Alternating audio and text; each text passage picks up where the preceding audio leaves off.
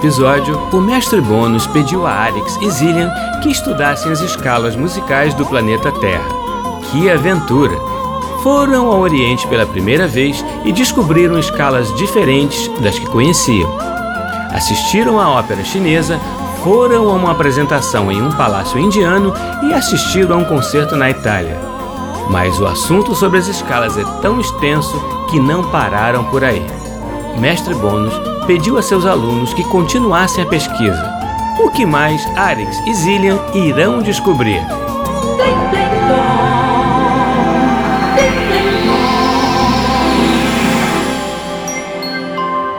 Vamos, Arix! Precisamos continuar o nosso estudo sobre as escalas. O mestre Bono disse que é um tema muito vasto, né? Isso mesmo, e que o uso das escalas no planeta Terra não tem necessariamente uma linha evolutiva, como várias outras coisas na música terráquea. Isso é realmente intrigante. Ah, e o mestre Bônus enviou uma mensagem falando sobre as escalas. E o que ele disse? Ele disse que as escalas auxiliam os músicos a organizarem o seu pensamento musical ajudam na hora de criar músicas e a estudar os instrumentos. Ele também disse que os modos gregos, por exemplo, surgiram na antiguidade e que, de repente, voltaram a ser usados séculos depois. Mas por quê? Precisamos descobrir. Mas desconfio de uma coisa. Acho que os humanos amam reverenciar o passado. Como assim? O mestre Banos falou uma vez que os humanos adoram se inspirar e resgatar influências de outras culturas em tempos antigos. Mas por que isso? Eu não sei. É bem misterioso, na verdade. E o que seriam esses modos gregos? A palavra grego refere-se à Grécia, um país muito importante para a cultura ocidental da Terra.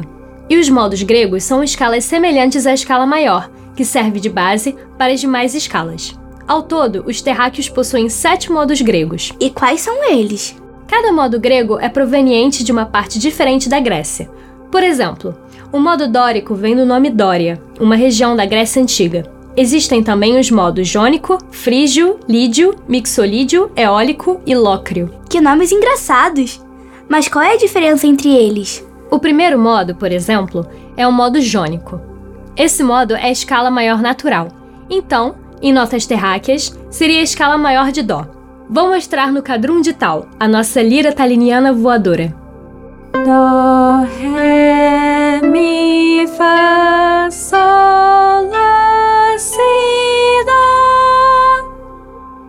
Se começarmos a escala a partir de outra nota, teremos um novo modo. Como assim? Se começarmos a escala a partir da nota Ré, fica Ré, Mi, Fá, Sol,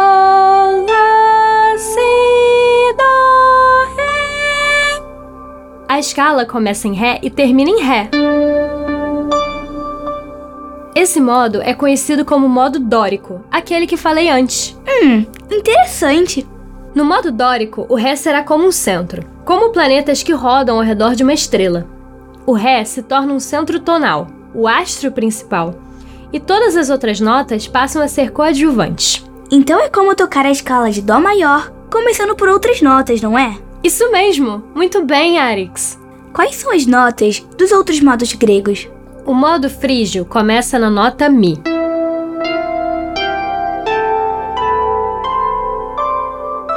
O modo lídio começa na nota Fá.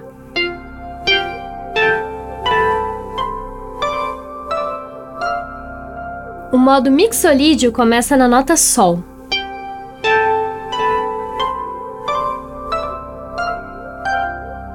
Modo eólico começa na nota Lá.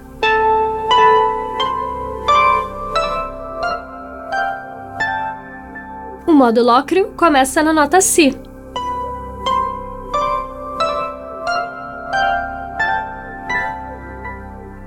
Entendi. Algo que também define os modos gregos é o padrão de intervalo da escala maior. Vamos tomar como exemplo o modo jônico, que vai de Dó a Dó. Na escala, respectivamente, seria assim: Tom, Tom, semitom, Tom, Tom, Tom, semitom. Mas quando começamos a escala a partir da outra nota, por exemplo, em Fá, esse mesmo padrão de tom e semitom é mantido? Aí é que está. O padrão de intervalo se altera. Então, os modos gregos são sete escalas com sete padrões de intervalos distintos. Semitom é a menor distância entre duas notas, não é? E um tom é a distância de dois semitons. Muito bem, Arix. Mas dentro de um semitom ainda tem muita coisa, como na nossa música e na música da Índia. Entendi. E estava lembrando aqui, o Sr. Bar ficou muito animado, não é? Quando o sistema tonal foi criado. Completamente. E isso mudou tudo na música do planeta Terra. Parece ter funcionado mesmo, porque os terráqueos estão fazendo música tonal até hoje. Isso mesmo. Espere, tive uma ideia. Qual? Podemos fazer duas viagens no tempo para essa tarefa. Na primeira, que tal visitarmos a Grécia Antiga? Oba! Depois, vamos visitar uma época posterior. Precisamos ver como as escalas antigas continuaram a ser usadas depois. Zillian, quem é Claude Debussy? O mestre Bonas falou dele. Claude Debussy foi um grande compositor francês. Ele usou muito as escalas orientais, sobretudo as de tons inteiros. Ele criou uma música ocidental muito interessante e nova para sua época. O Ocidente é tão diferente do Oriente. Sim, e a mistura dos dois deve ser muito interessante. Vamos pesquisar sobre isso mais tarde. E vamos logo. Quero ver como é a Grécia. Vamos!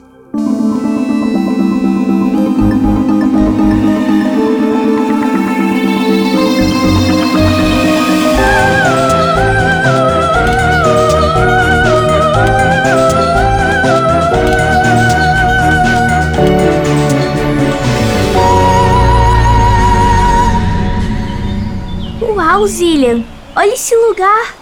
Esse é o famoso anfiteatro de Epidaurus. Um teatro ao ar livre. Não tem teto. Esse teatro é uma das construções mais impressionantes da antiguidade, por causa de sua acústica perfeita. É mesmo? Se você falar bem baixinho do centro do palco, até quem está na última fileira da arquibancada pode ouvir. Realmente impressionante. Mas acho difícil que tenham feito isso sozinhos.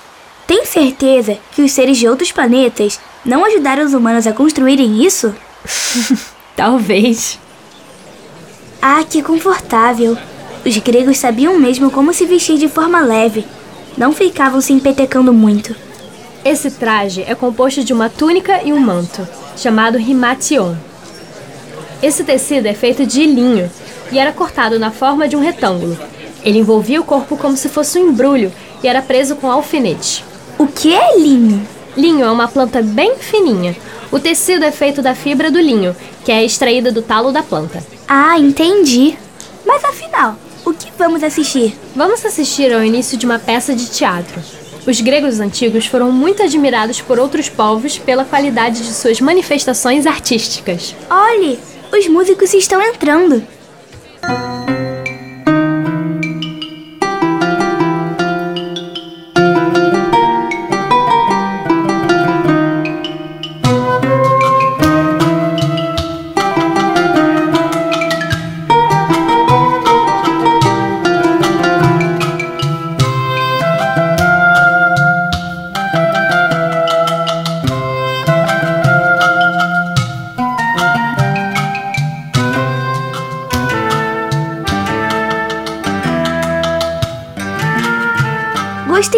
Dessa música.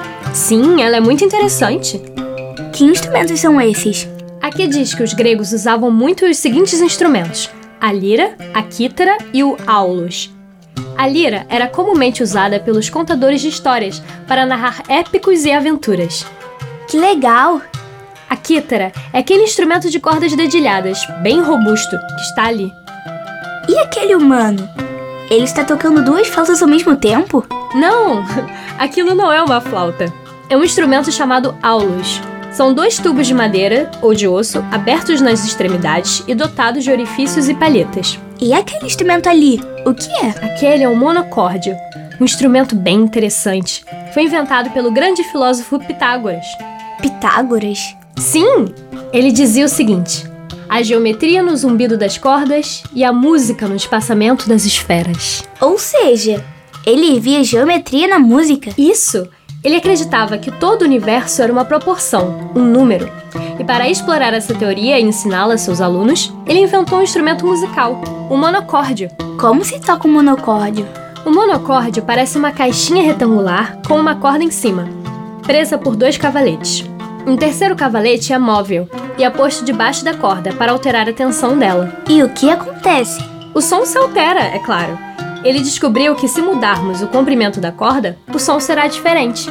Já notei que quanto menor o comprimento de uma corda, mais aguda a nota fica. Isso! E quanto maior a corda, mais grave é a nota.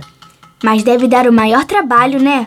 Ficar mudando aquela palheta de lugar toda hora. É por isso que inventaram aquele monocorde que está ali, olha, de duas cordas. Assim fica mais fácil. Ah, entendi. E Arix, tenho um desafio para você. O quê? Você sabe identificar qual é o modo grego utilizado nessa música? Ti. Bem, acho que só sei identificar que essa música está em Fá. Isso mesmo! Eles estão utilizando o modo lídio. Então os intervalos dessa escala são em tom, tom, tom, semitom, tom, tom e semitom. Uau, Arix, é isso aí! Meu irmãozinho é mesmo muito inteligente. Eu sei. Nossa, o que é aquilo? É um humano? Puxa, que cabeça imensa! Não sei o que é. Parecem nossos vizinhos planetários, os arturianos. Eles são bem cabeçudos. Consultei os arquivos do chip e. Sim, são humanos. Eles estão usando uma coisa que se chama máscara. Máscara? Máscara é um objeto para cobrir o rosto. Os atores as usavam porque acreditavam que as máscaras lhes conferiam uma força mágica. Para eles, o teatro era sagrado. E aquele grupo de pessoas ali? O que é aquilo? Aquilo é um coro. O coro representa elementos de coletividade na história. Também testemunha o que acontece na peça e interage com os personagens principais. Além disso, as peças gregas dividem-se em partes cantadas e recitadas. Que legal! A música era muito importante para os gregos antigos.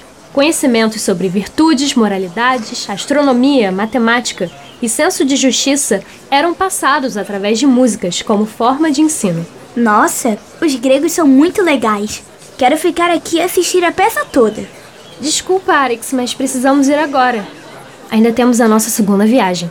Ah, mas. mas. Sabia que as peças gregas duravam em torno de 10 a 12 horas? Eita! Então deixa pra lá. Vamos nessa.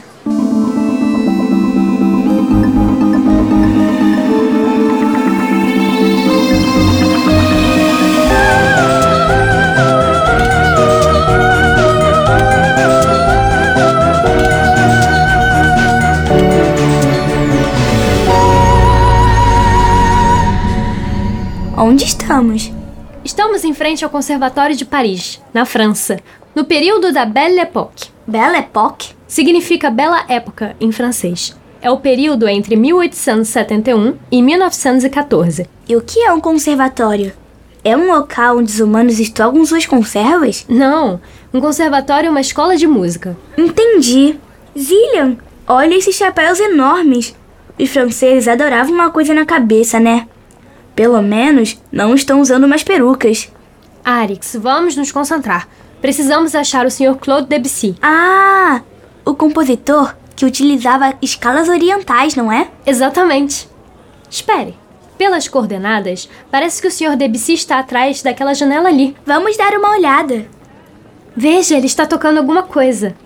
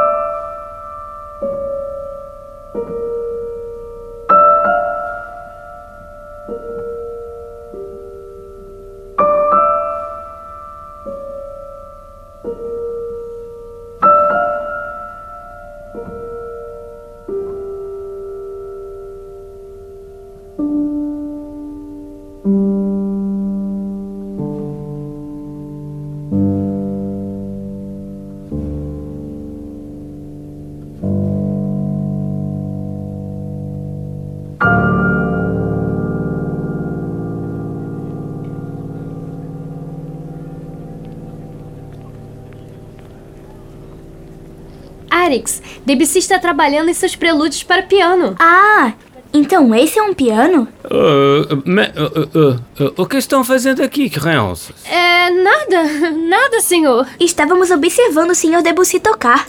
Ah, o, o bisbilhotão pela janela do sujeito. Hein? É, ele é muito talentoso mesmo, Monsieur Debussy. É, Por que não entrou no conservatório? Pode entrar, ninguém vai morder vocês, não. Bonjour, bonjour. Obrigada, senhor. Nos morder? Por que alguém faria isso? Espere. Humanos mordem outros humanos? Olha, Arix, ele está entrando no conservatório.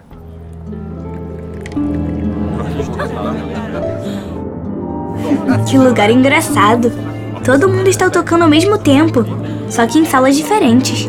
O resultado dessa mistura musical é muito interessante. Vamos ver o que está acontecendo nas outras salas?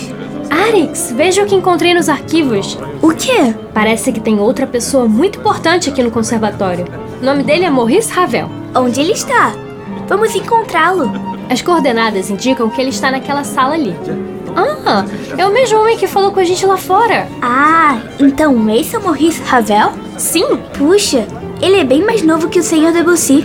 li aqui que eles são grandes amigos. Sério? Que legal. Ravel também utilizou escalas inusitadas para sua época. Ele vai começar a tocar alguma coisa.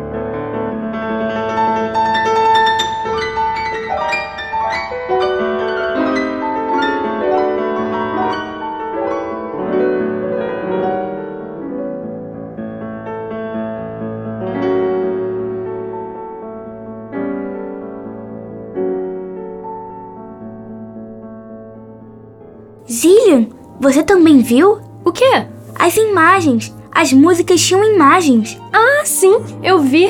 Um céu estrelado, um barco boiando nas águas e um lindo vale. Eu também. Eu vi um monte de sinos. De todos os tamanhos. Eu nem sei porquê. Ah, já descobri. É que acabamos de ouvir Noctuelle, que significa noturnas em francês. Por isso que vimos o céu noturno. E as outras peças se chamam Um Barco no Oceano e O Vale dos Sinos. Daí que saíram aqueles sinos que você viu. Lembrei da peça As Hébridas, de Mendelssohn. que assistimos. Assim como ela, as obras de Ravel são descritivas. Exatamente. Por isso que podemos ver direitinho o que o compositor estava pensando ao tocar a sua obra. Li aqui que o Sr. Ravel também tinha muita admiração por outro compositor, chamado Henrique Satie. Que compositor é esse? Ele foi um compositor muito importante e precursor de vários movimentos musicais e artísticos, como o minimalismo e a música repetitiva. Também era amigo de Ravel e de Debussy. Nossa, todo mundo é amigo aqui. Esse conservatório com certeza tem uma atmosfera amigável.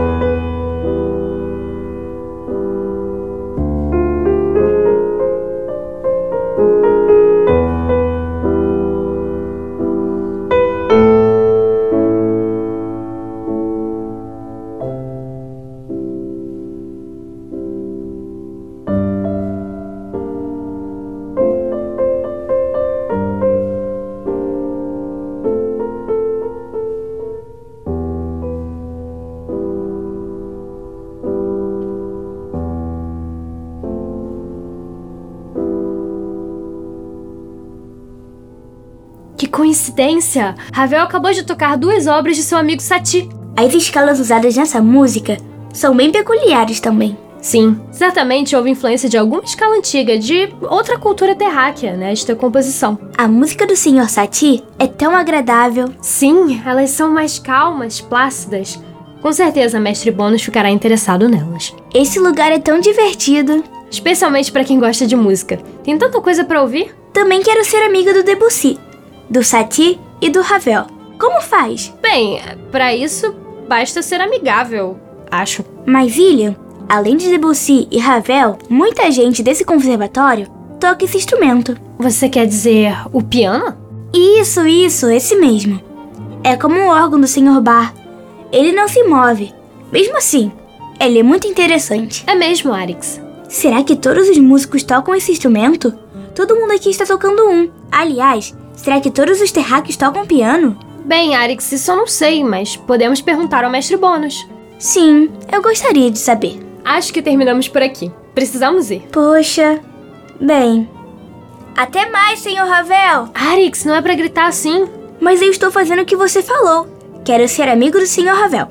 Então, estão sendo amigável. Mas não precisa ser assim. Mas olhe, o Ravel está sorrindo. Ele gostou do meu grito. Espere. Por que ele está movendo a mão dele para lá e para cá? O que é isso? Ele está fazendo um gesto conhecido pelos humanos como tchauzinho, que é uma variação do adeus. E pelo que eu vi aqui, é um gesto bem amigável. Ah, entendi. Tchauzinho, senhor Ravel! Arix! Arix e Zillian terminaram hoje a pesquisa sobre as escalas do planeta Terra. Foram até a Grécia, assistiram a um pedacinho de uma peça e estudaram profundamente os modos gregos. Além disso, deram um pulo no Conservatório de Paris para conhecer músicos que utilizavam escalas orientais em suas composições, como Claude Debussy e Maurice Ravel. Além disso, Arix aprendeu a como acenar um tchau ficaram de perguntar ao mestre Bono se poderiam estudar mais profundamente o piano. Para onde os dois irmãos viajarão dessa vez? No programa de hoje, nós ouvimos as seguintes músicas: Harmonia Lídia, Prelúdios de Claude Debussy, do livro 1, número 2, Moderado, número 5, Muito Moderado e número 6, Muito Lento, com Andrei Dieck ao piano. Espelhos, de Maurice Ravel, com os movimentos Noctuelle, Um Barco no Oceano e O Vale dos Sinos, com Lilia Zilberstein ao piano. Gnosienne números 1 e 2, de Henrique Satie, com Daniel Versano ao piano.